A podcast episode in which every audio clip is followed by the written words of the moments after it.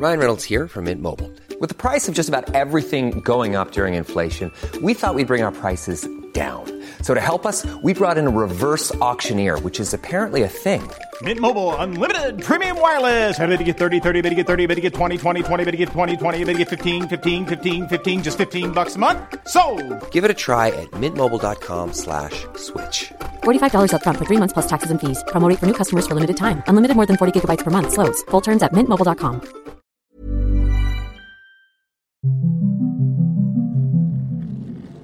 After the Apocalypse, a pandemic survival story.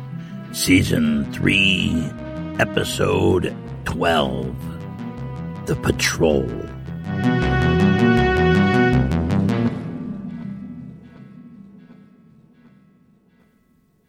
Mac dismounted his ATV like a cowboy jumping off an energetic pony and examined Zane's abandoned mountain bike. The handlebars were bent. The sandy ground around the trail was scuffed up from activity. There was a confusion of animal tracks intermixed with footprints. Mac fumed. What the hell was going on here? If something happened to Zane, Mac was going to kick somebody's ass. Get the bike, he ordered, motioning to one of the others and looked around. It looked like something heavy had been dragged up the dirt road towards the zoo.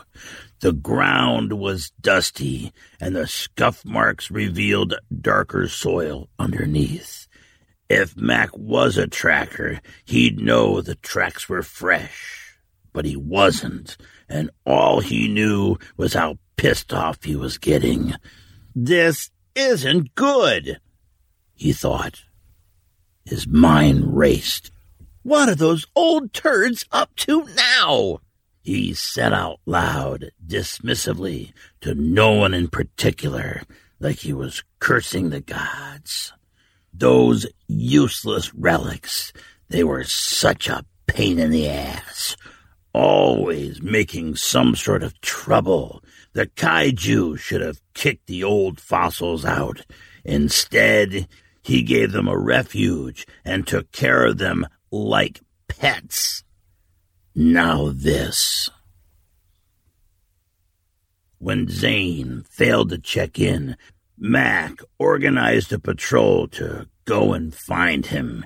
He took five good soldiers out on ATVs.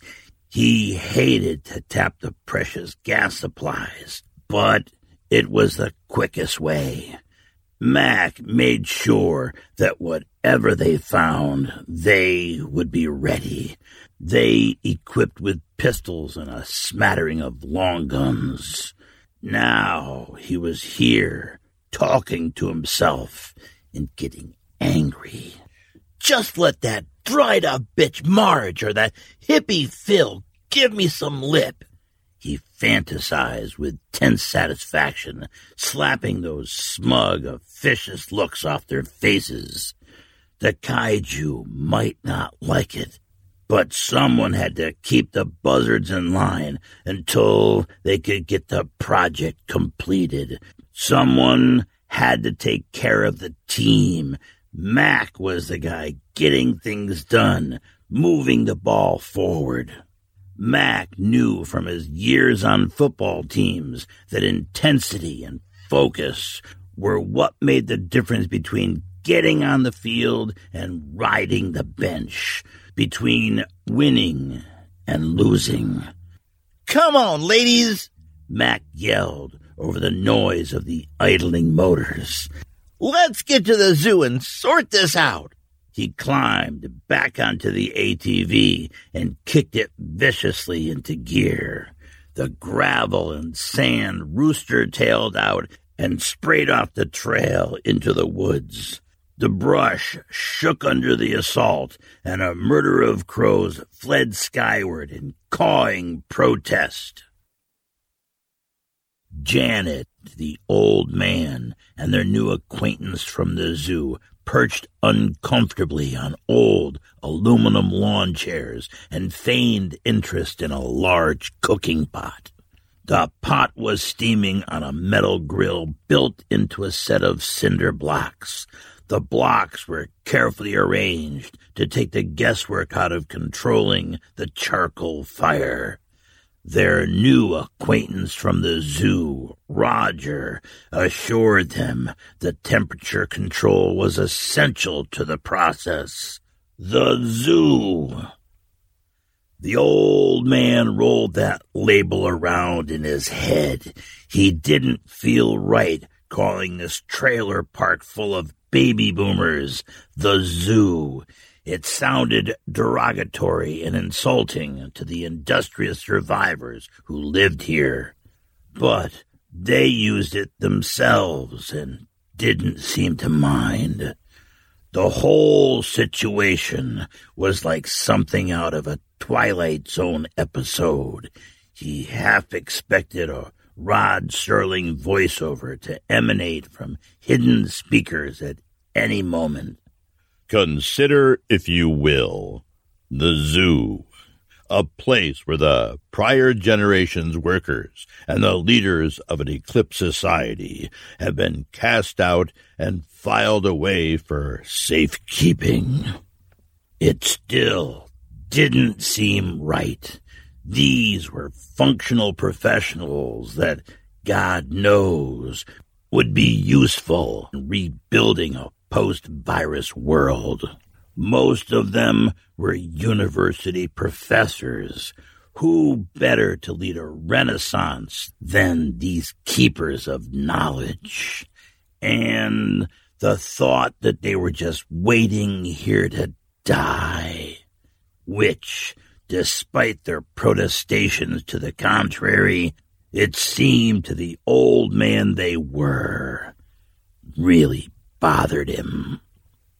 He and Janet had been fighting tooth and nail like wild animals against the evil tide of the apocalypse, and here was a capable population of survivors doing what?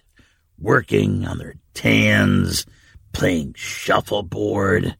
It wasn't right. It was a colossal waste of talent.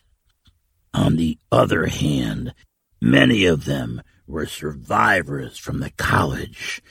Didn't that mean he would be able to at least find out what happened to Paul? He pictured in his mind that moment, the moment when he would find out.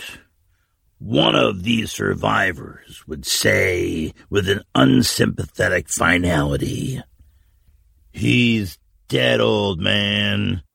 Just another corpse on the pile of bones. And that would be it. Hearing these words in his mind, the old man's logic tree worked through its process and, like an exhausted train pulling into the station, settled into one final dark thought. This would be the end point, the end of his quest, the end of him. When this was done, he could rest. He would find Paul's bones. He would gather them up and carry them with his own as an offering to the great pile of bones that was humanity's legacy. Janet looked at the old man and worried. He had become so dark and introspective. Could she still count on him if it came to a fight? Phil had told them to go over Roger's cooking project act like part of the community and stay hidden in plain sight while Phil and Margie dealt with the patrol that would likely be looking for Zane. They offered to disappear back into the woods. truth be told, she didn't want to get trapped. But these people seemed familiar with the situation and they were competent. After some hurried discussion, the old man and Janet reluctantly agreed this was the best strategy. Phil seemed to be getting some sort of sneaky kick out of hiding them, like some sort of stick it to the man counterculture action. She hoped they could be trusted. Roger pushed up out of his lawn chair. The weathered nylon straps squeaked in protest.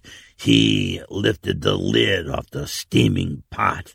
The sweet smell of grains wafted in the air like wet grass tea. Bill rested at their feet, looking bored and sniffed the air. Tell us again why you're cooking grass here the old man asked. Not cooking, Roger replied brusquely. Mashing. Mashing? Janet repeated. Yes, replied Roger distractedly as he squinted at a cooking thermometer. Mashing grain. Why? The old man asked again. Mashing grains is the first step in making beer. Roger continued, warming to his topic. Mashing the grain releases the sugar. Then, in the fermentation process, the yeast eats the sugar and poops alcohol. He smiled at his joke. You're making beer? Janet asked. I'm trying to. Roger shrugged, replacing the pot lid. We'll see. Why? Janet asked. Roger considered this question and said, Well, it's a hobby of mine. Keeps me busy. But in all seriousness, eventually the existing alcohol supply is going to run out. So I thought I'd figure out how to make beer and spirits from the available wild grains. If you look at it historically, those who control the means of production of alcohol always have leverage. Means of production? The old man repeated. So, you're a Marxist revolutionary? Roger looked confused. No, I'm a biology professor. I taught microbiology and evolutionary zoology. Jeez, professor, you're wasting your talent here. What are you doing? Piddling around with homebrew. You could be helping rebuild the world, the old man said, frustrated. They put us here to protect us, Roger replied with resignation. They didn't want us getting in the way. The old man scowled and was about to lecture Roger on the indomitability of the human spirit when their conversation was interrupted by the sound of motors. The patrol was coming. Roger nodded at them. Just act normal. What the hell is normal about any of this? The old man thought. Mac pulled the brakes and skidded to a stop, exploding an angry cloud of dust in front of the park gates. Margie, Phil, and a small crowd of a dozen or so interested citizens gathered to greet them. Margie unlocked the gate. Good, you're here, she said tersely before Mac could speak. We've got something for you. She pulled the gate open to let them in. Mac stormed through the gap and confronted her. What the hell is going on? Where's Zane? What are you jerk offs up to now? Margie stared him down with a look one might give a troublesome grade school child. Calm down, Mr. O'Neill. Mac glared back.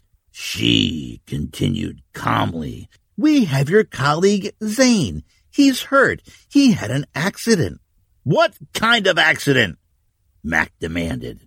Mac towered over Margie's small frame, and As he spoke, he moved his bulk into Margie's personal space. His eyes bulged and veins pulsed on his temples. She met his gaze and did not move. A comical confrontation as she was a full foot shorter and gave up over a hundred pounds to the big jock, like the small man with his grocery bag blocking the progress of a column of tanks in the square. Phil stepped forward and put his hand on Mac's big arm. Mac, kiddo, take it easy. We're on the same team here. We're trying to help. Mac shrugged off Phil's hand. Get your paws off me, hippie! Boomers! At once, the moment was broken. Everyone's attention turned to the disheveled man hurrying up the road towards the gate. It was Rabbit. Boomers! He chirped again. Mac started to laugh. Rabbit, you crazy old bastard. How you doing? Phil smiled along with Mac. Margie didn't move. Mac turned back to them, his laugh gone and his smile fading, and asked, Where's Zane? As though on cue, George emerged from the community center and rolled a semi conscious Zane into the yard. Zane's arm and shoulder were tightly wrapped, and his head was bandaged. He was covered with a handmade patchwork quilt. What the hell happened? Mac demanded, inspecting Zane. How bad is he hurt? Broken arm and a concussion. Dr. Panagiorgio replied. Can't really tell without an x-ray. I'll go back to the school with you. There's better equipment there. Mac looked skeptical. Where did you find him? Out there. Phil gestured vaguely with his hand. He crashed. We found him and fixed him up. Don't jostle him around too much, boys. George added, Take it slow and easy until we get back to campus. Rabbit, who was wandering around the gathered assembly, noticed Bill the dog lying obediently in the shade of the lawn chairs a couple trailers down. Doggy! he shouted gleefully. Mac's eyes turned to see what the fuss was about, following Rabbit's progress towards Bill. Bill's big tail thumped the ground a couple times until the old man hissed a command and Bill went silent. You got a dog now? Mac asked. Phil looked momentarily nervous. Margie spoke up. Yes, this stray wandered in a couple of days ago. Shouldn't you start heading back to campus before you run out of sunlight? Mac looked at her. He pushed George aside, grabbed the wheelchair handles, and began to move with Zane towards the ATVs. But then he had a feeling, not as much a feeling as a notion. Didn't he see animal tracks near Zane's crashed bike? He turned the chair and pushed it towards where Rabbit was rubbing the big dog behind the ears. He gestured to his squad. Margie and Phil followed nervously. Who's your friend, Rabbit? Mac asked suspiciously.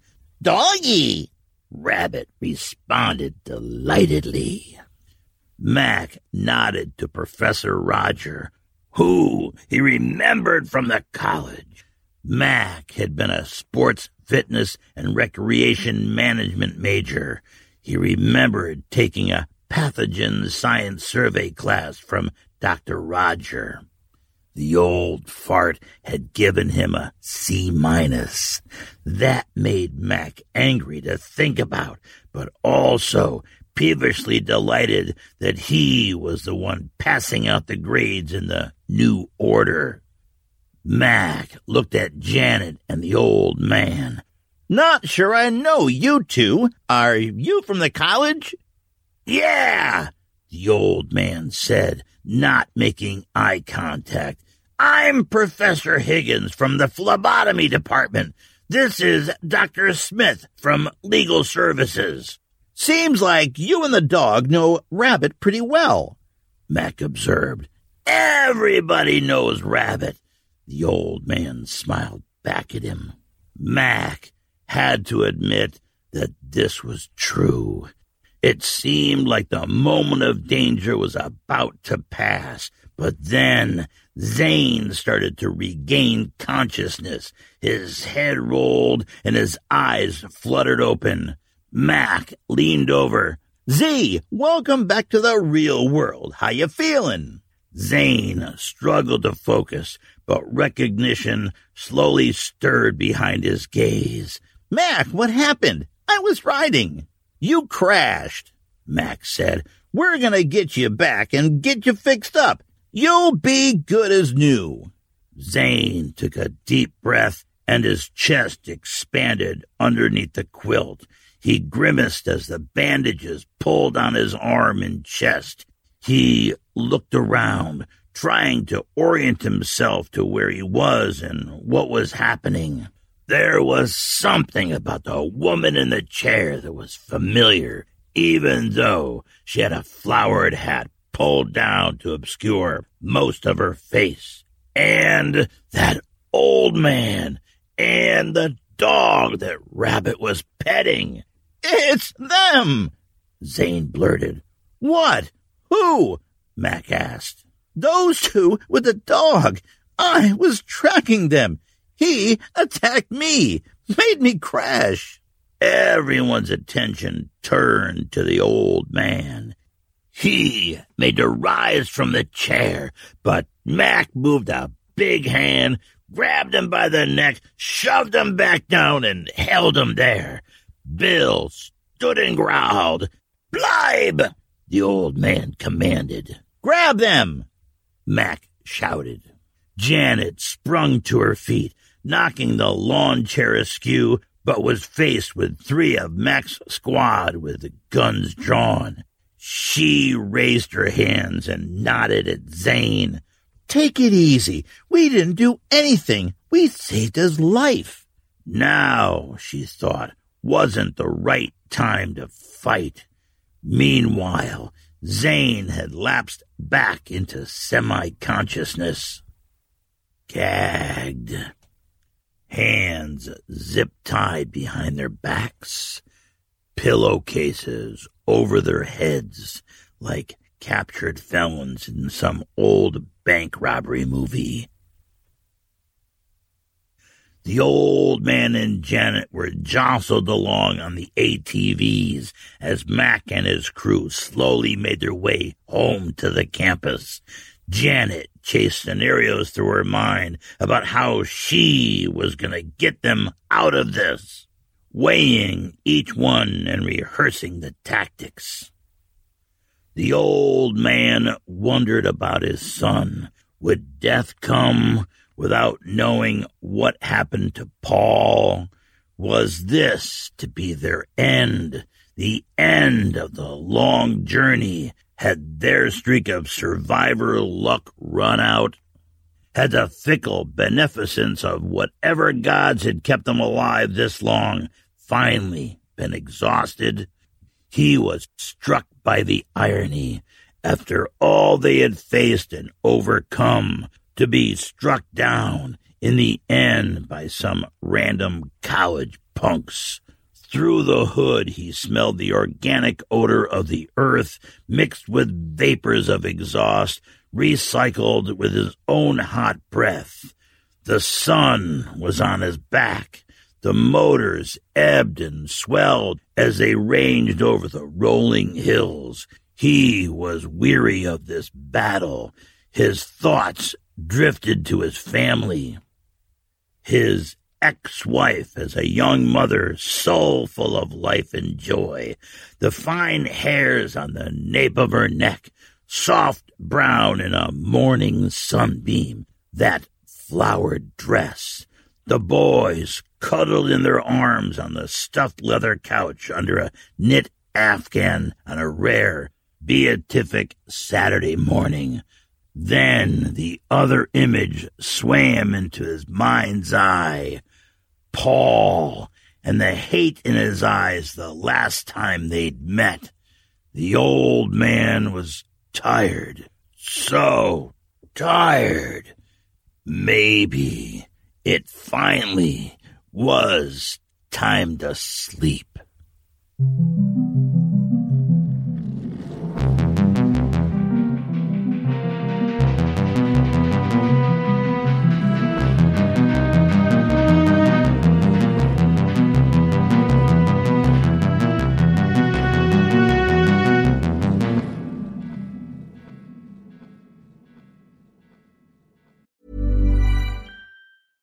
Hiring for your small business? If you're not looking for professionals on LinkedIn, you're looking in the wrong place. That's like looking for your car keys in a fish tank. LinkedIn helps you hire professionals you can't find anywhere else, even those who aren't actively searching for a new job but might be open to the perfect role. In a given month, over 70% of LinkedIn users don't even visit other leading job sites. So start looking in the right place. With LinkedIn, you can hire professionals like a professional. Post your free job on linkedin.com slash spoken today. If you're struggling to lose weight, you've probably heard about weight loss medications like Wegovy or Zepbound, and you might be wondering if they're right for you. Meet PlushCare, a leading telehealth provider with doctors who are there for you day and night to partner with you in your weight loss journey. If you qualify, they can safely prescribe you medication from the comfort of your own home.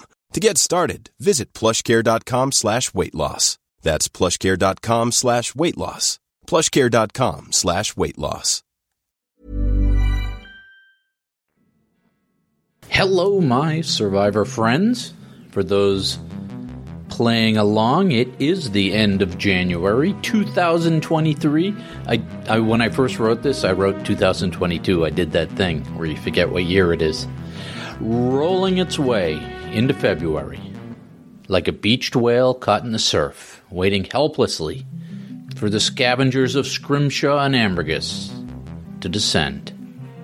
Sorry, weird metaphors is how my brain works, which is an interesting topic in itself that we should delve into sometime. Metaphors help in storytelling and scene painting because our brains are relational databases. That's how they're wired, meaning they understand new things only in relation to existing experience. So if I can turn a clever comparison to something you already know, it creates the scene in your mind with instant connection, instant atmosphere. Instead of creating my own scene, I'm stealing one of your existing scenes from your database. But that was not what I wanted to talk about today. And I won't spend any more digital ink, or would that be digital audio radiation? I won't spend any more of it on the pending artificial intelligence apocalypse the digitization of the creative. That's the topic du jour. I see it everywhere. It's having its moment. It's 15 minutes. Currently, everyone is focused on the creative digitization of prose and art. But you know what else falls under the category of human creativity? You know what else is being digitized? Humans. That's right. Our DNA and what it does is now in the digital world. So we'll have to turn on our Rod Serling voice now. Imagine, if you will, a world where generative AI creates the perfect humans. Imagine a world where basic flaws and imperfections of the human form and mind no longer exist, where flawed humans, like you and I, are a threatened species. Behold the age of Homo perfectus and the eradication of Homo imperfectus. And let us ask would Homo perfectus still be human? But that was not what I wanted to talk about today either. I know, I know. My piddling production pace of a podcast every two weeks is not enough to satisfy your voracious appetites for content. One of the things we like to do as a community is to share other stuff we are consuming. I'm going to talk today about a couple of well produced podcasts that I have listened through, that I, for the most part, enjoyed.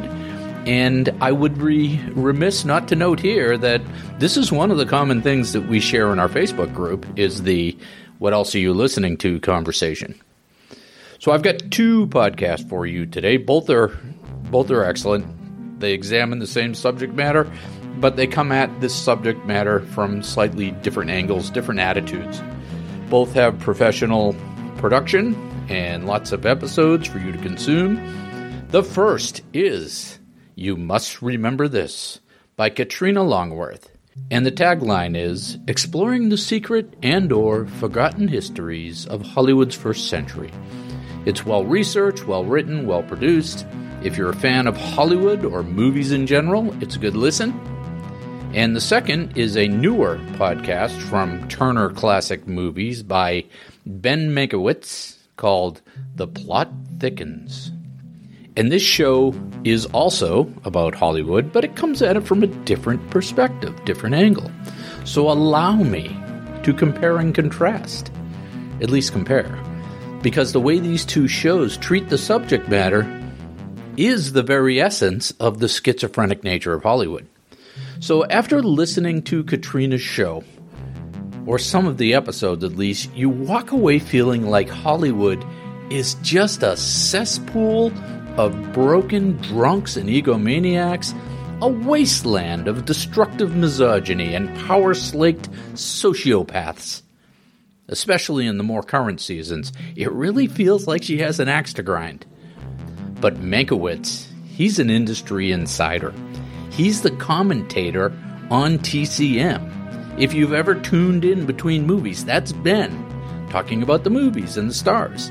It runs in his blood. His grandfather was the, with a capital T H E, the Herman Mankiewicz from the Hollywood Blacklist Purges, who wrote Citizen Kane with Orson Welles.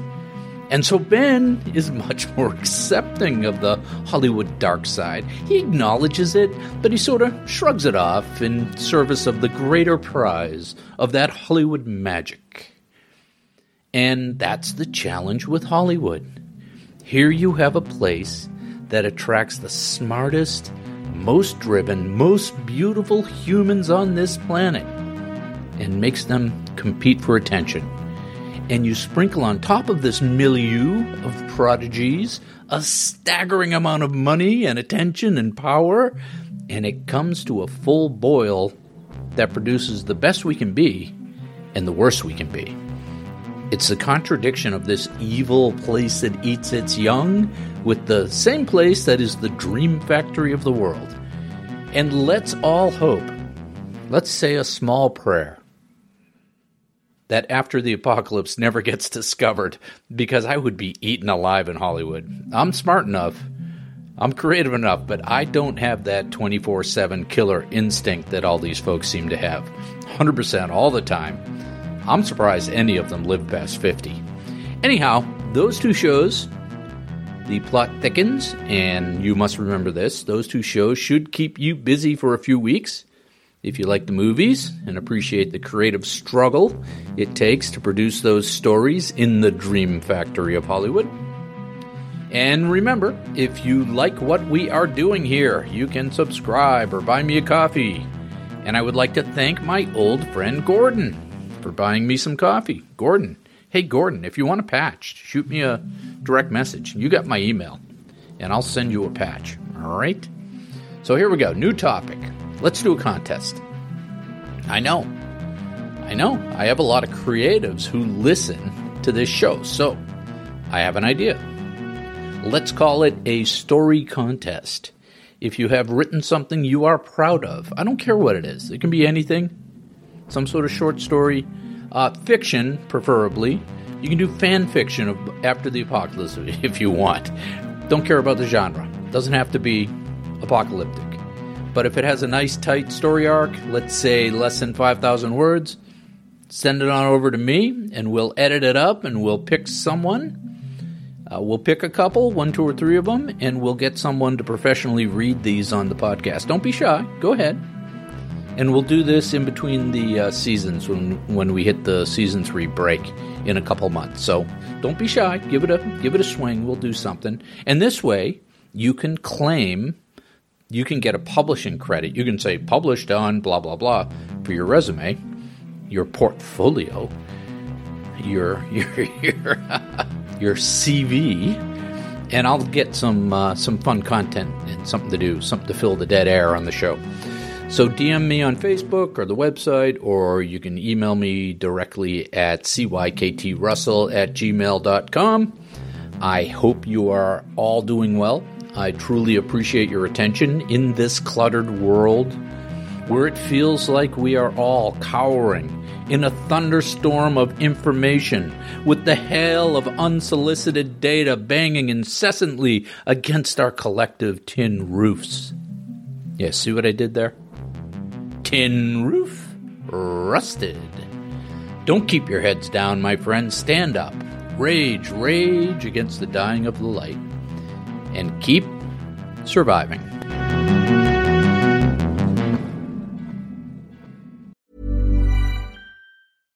Imagine the softest sheets you've ever felt. Now imagine them getting even softer over time. That's what you'll feel with Boll and Branch's organic cotton sheets. In a recent customer survey, 96% replied that Bowl and Branch sheets get softer with every wash. Start getting your best night's sleep in these sheets that get softer and softer for years to come. Try their sheets with a 30-night guarantee. Plus, get 15% off your first order at bollandbranch.com. Code BUTTERY. Exclusions apply. See site for details.